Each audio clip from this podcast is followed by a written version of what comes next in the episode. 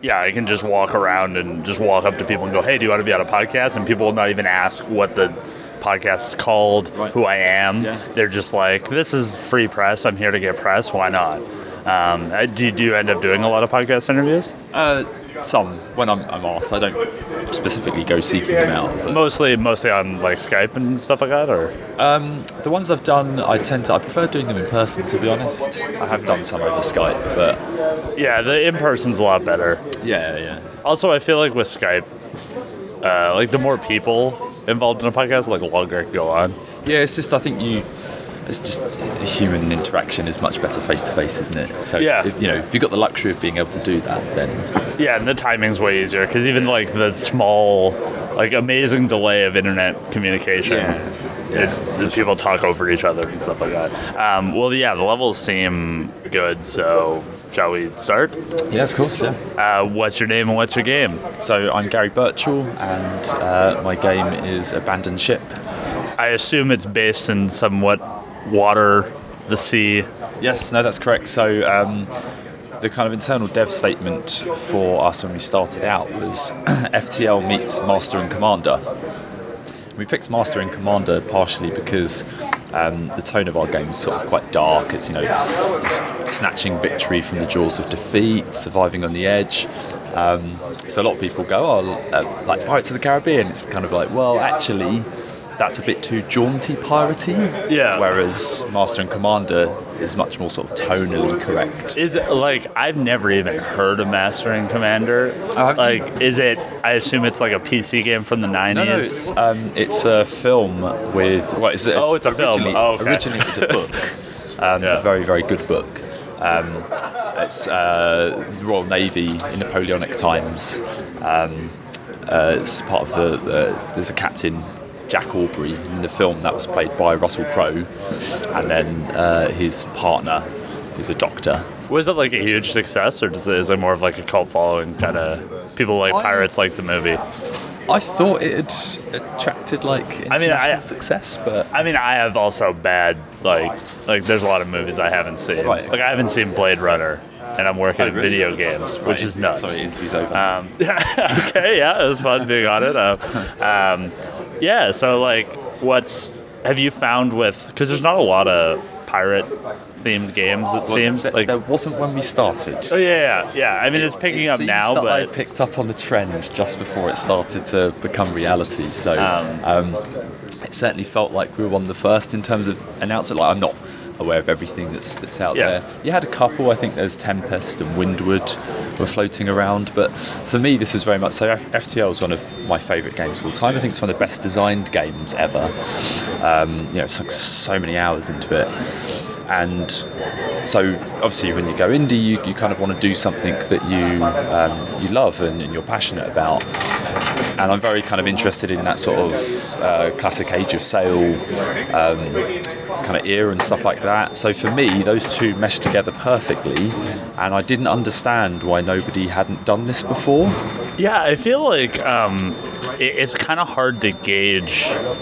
Like when a big indie success happens, like FTL, I find it hard to, like it's hard to gauge like which indie successes ca- carry on. Like if I go to a grad show now, it's ninety percent Rocket League. Like that's all they want to make. Yeah, yeah. And and but it's like I feel like FTL was not like Well, it wasn't something that was easy to mimic. well, I've kind of felt like FTL could have almost spawned a subgenre in on of, in of itself, and the um, the games that have kind of taken inspiration from FTL, for me personally, have taken the things that I don't find most interesting about FTL, like the crew management and the fact that you know you could be playing in one minute going everything's fine, and then the next minute it's all gone to hell in a handbasket. Yeah. And, and for me, what we try and do in, in Abandoned Ship is constantly make the player have to make interesting and difficult decisions all the time, whether that's at a grand level or a moment to moment basis. Um, and that's that's where a lot of fun for that from FTL and, and, and our, our game comes from. Well, I find yeah, I find that interesting too, just because like there's so many like even with any game that's inspired by another game, like even with us at XCOM, it's like there's stuff that that inspires us, and then there's stuff that doesn't even come over, like like and and and I find yeah, it's interesting that the two games can be inspired by the same like kind of huge indie moment Yeah, and yeah. and kind of just pull out remove parts of it like some games are just like oh there's a campaign or you are rushing from doom and that's why we're calling it it's like ftl Yeah. where it seems like yours is ship like the ship based combat is kind of part of it like kind of like the Yeah, so we have a, a sort of a grand um, uh, exploration layer, um, which you can see in our trailers, and we'll talk more about that soon. Um, but yeah, so that's that's kind of a bit more Sun Sea esque in that you are kind of exploring this this world, and and that's where you'll you know if you end up in combat, that's where it goes into the kind of the the more kind of uh, crew control aspect. We've tried to um, sort of tie um, you know, you talk about inspirations. Obviously, making games, people tend to be passionate about games, and there's so many influences. So there's some elements of kind of XCOM uh, that, that kind of feed into it.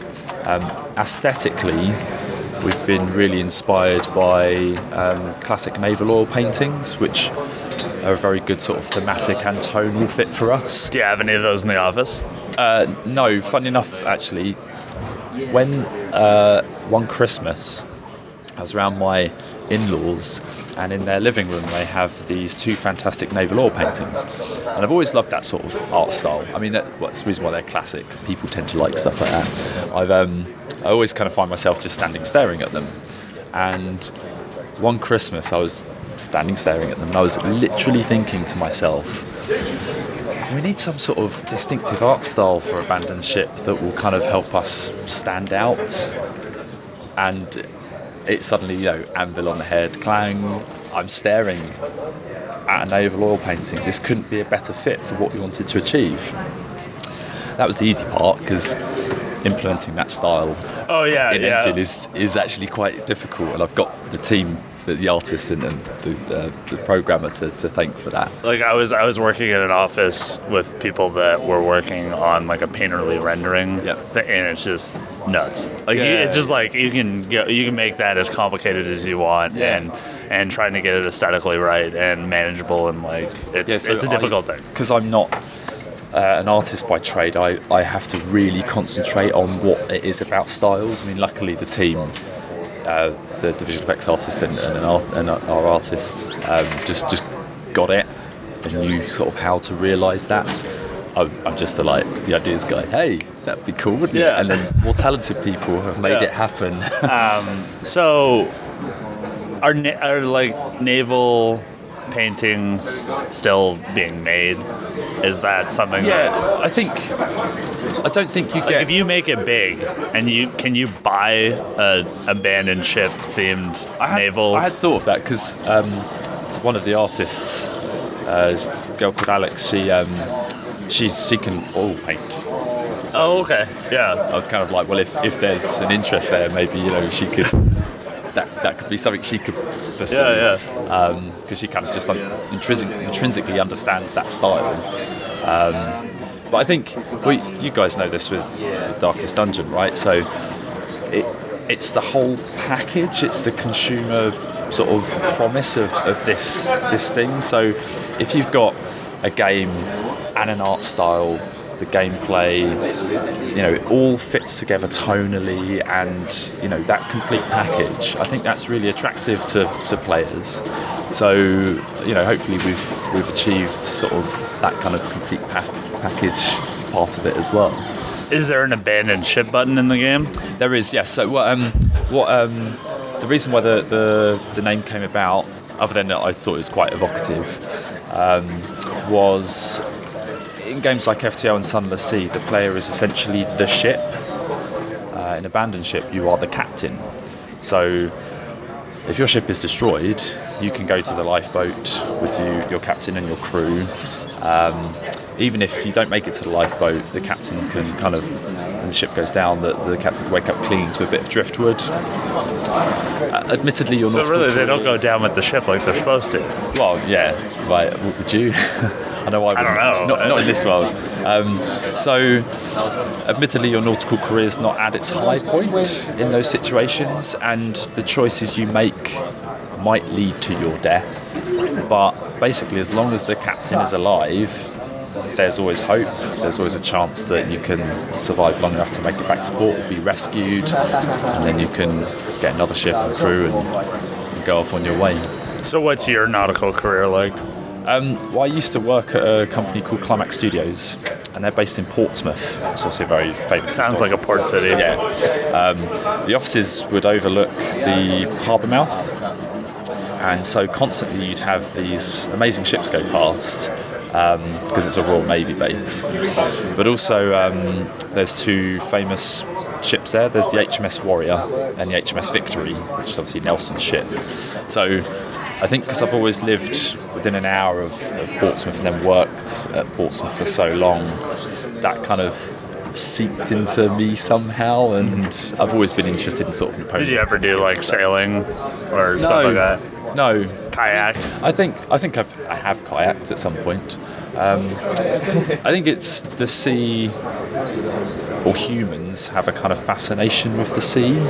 Um, maybe British people do because it's an island nation as, as well. Yeah, you're kind of you're gonna see a boat. Exactly, yeah.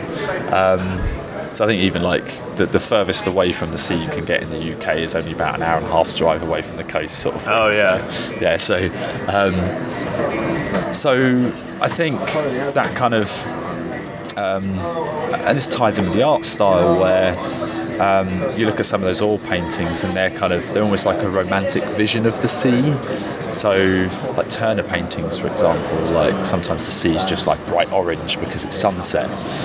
So we've tried to replicate that as well in various times of day and stuff. Not that the people listening to the podcast can see, but on, on screen here is you know very sort of bluey, purpley, pinky hues for, for dawn, um, and that kind of I think those paintings and the art style that we're, we're influenced by kind of ties into that mystery of the sea uh, and romantic aspects of the sea um, and ties into that complete package that I was talking about earlier. So, in, so in your opinion, what's the most romantic beach in the UK? We've got some fantastic beaches actually. I suppose it depends that you've got your which is the most pretty to look at. There's a very nice one near Land's End in Cornwall called Porth Porthcurno, which looks like it's been plucked out of somewhere a lot nicer than the UK, like the Caribbean, whatever, and just plunked down. Oh, I guess like a palm tree, is it? Uh, it's it just yeah, it looks no palm trees, but it look, just looks like It looks could be tropical. Caribbean, yeah. But I kind of prefer beaches. We have very good tidal range in the UK. So, What, what is tidal range? so as in like at low tide, it will be so many meters difference from high tide. What's that difference like? Like I've never even can- thought that would vary. it can be intense. Like at, by the River Severn, I think that's like one of the greatest tidal ranges. You know, you can go to a beach at low tide, Yeah. and you'll be able to walk out a mile, oh wow. but then at high tide it will be several meters higher. Oh, There'll okay, yeah, Be yeah. a little yellow bit of, of beach. So um, the um, which is awesome for sandcastle building. Yeah. Yeah. I mean, like- the wet sand is key. Yeah, exactly. Yeah, you've got to get that right consistency, haven't you? So, I, um, for me personally, when you go, what's a good beach? I instantly think, what's a good beach for sandcastle building? That's your that's your first love. Yes. Yeah. Have you entered any competitions? No, but I've got pretty. Put it this way, it, got, it gets to the point where, so when uh, I take my kids down to the beach, um, I take a garden shovel, and I've got like a proper, not cheap garden shovel, and Like, um, what does that mean? a spade. Oh, okay. Yeah. Yeah. So it's like a, a you know proper 30, 30 pound expensive uh, spade, um, and I kind of build these massive constructions, and it's all about the scale and Oh, so you're building like three feet tall, yeah, like like big yeah, sandcastles. Yeah, and big massive ones, and then you get to watch the tide come in and destroy it. And Have you used that like to promote your game at all? no, um, I, I guess I I've done more traditional Sandcastle. You weren't posting it on Instagram. Uh, Facebook.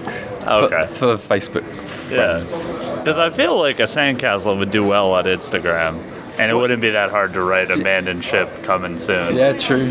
What, what I would love to do is get me and a bunch of friends, all with garden shovels, pick the right time and build like a, you know, what would five or six guys with garden shovels be able to achieve building a sandcastle in Oh, together. a few hours? Yeah, how awesome would that be? You could build a huge construction. Have you entered any competitions? No, I mean, uh, you know, you see some, I guess, professional sandcastle building people, and uh, they have these special brushes. Well, I don't know, but I think they're just like stiff brushes and um, soft brushes that they get to carve things out, and they make dragons and insane stuff. So I'm nowhere near that level. Just, uh, Oh, okay. I guess yeah, this has taken a very interesting turn, by the way. This, this Well, I mean, I. I don't know. good, I find it interesting. Like, Yeah. um, I, I like to ask kind of more, not like super important personal questions, but No, no, like like fine, stuff like yeah. that. It's it's kind of No, like it's, it's interesting. It's it's so some- I was, I was like, so whereabouts you're from? Like, do you, oh, I'm from I'm from Vancouver, Canada. Um, Okay. Uh, and I So you live. have like massive. Oh no, we have. there, oh, we, well, we do. I just don't like. It's probably like 12 feet, uh, like vertically, Yeah, yeah. at the beach that's like close to my house. Okay. But um, I never really think about that. That would change. yeah. Um, and you could walk out probably like maybe half a kilometer or something. I mean, but I also haven't even considered that like like we have different beaches and some go way longer and stuff like that. It's just yeah, like. yeah. yeah, same here. I wasn't sure if you were gonna be like, oh yeah, it's like four stories and like, Oh, no. like um, something like I that. think so. um, like uh, here in Brighton, you don't really notice the difference in seems tide because the the stony beach is very steep. yeah, Um, but yeah, yeah. Yeah, Brighton's a beautiful beach. Um, Yeah, like stony, but it's Yeah. what's nice about Brighton. bad for sandcastles. Yeah, Brighton's a bit like I guess San Francisco, in that it's very um, uh, feels a bit like a kind of very cosmopolitan and, and um, you know party town sort of thing, um, uh, but in a more refined way. Yeah. Um, but yeah, San Francisco's obviously nicer than Brighton, but I, I like Brighton. I, I don't know. Brighton's pretty charming. Like the because it's just like the same difference from uh, distance-wise from Vancouver, aren't they? Or San Francisco and yeah, is- Brighton. Yeah, No. From- San Francisco is like less than th- like I could be downtown San Francisco about five hours from leaving my house. Oh, really? Like So hour that- to the airport. yeah. Three Yeah, three hours over. Yeah. For us, that Um, would be like flying to New York. Yeah, uh, for for yeah, it was like nine hours, Right, okay. and uh, it's a huge time difference. Yeah, okay. Um, but I don't know. Brighton seems a a little, Brighton seems a little bit nicer than San Francisco. still a continent away, basically. yeah, a five-hour Yeah, well, it's my first time in the UK, so Right. Yeah, still how, how are you finding it? uh, every, I don't know. People are nice. Um, uh, a lot of them, a lot of people ask me if I skateboard, which I, I don't know if that's That might just be a Brighton thing. that might be a Brighton thing, or, or um, uh, but yeah, it's been good. Yeah, I've enjoyed the food uh, that I've had. Um, still haven't had a Yorkshire pudding yet, um, Okay. which is uh, it seems like you can only get on Sundays. Um, but Yes. yeah, and I'm super excited for that. I have like some English and Scottish heritage, so I want to come Oh, to the cool, UK okay. to Yeah. kind of connect with that half of my heritage. Um, so yeah, yeah, it's been it's been nice so far. Um, I mean, coming to a game conference makes it like really easy to fill your time because Yes. like like I, I met people on Twitter before coming over here and Oh, they're cool, like, oh, let's go. We're doing indie soccer like or football. Um, let's let's go play. And I was like, sure. Like I haven't met any of you. And, Yeah, and uh, and even then, like I know like Mike Bithell, so like Oh, cool, okay. see him here randomly, and I'm like, oh hey, and then we like hang out for the evening with with a bunch of new friends and stuff like that. So Oh, it's like. I find as an indie, See, the, the good thing about that is, obviously, you can come over as a bit more of a kind of touristy experience, which is all very well and lovely and nice. Um, but when you kind of go somewhere and meet local people, they take you to local places that you wouldn't necessarily find or go to if you were doing the. yeah, I'm hoping to do more of that. It's just like I feel like I should prioritize hanging out with game developers Yeah, while yeah. the conference is on. yeah, I So what, uh, what about after the conference? You how, like, how long have you got to? Uh, I'm going to uh, Dorchester Oh, because cool. I have a friend, uh, Jake Birkett, Yeah. uh, who I also interviewed on this podcast. Alien Yeah, games. yeah, yeah. Um, he used to live in Vancouver.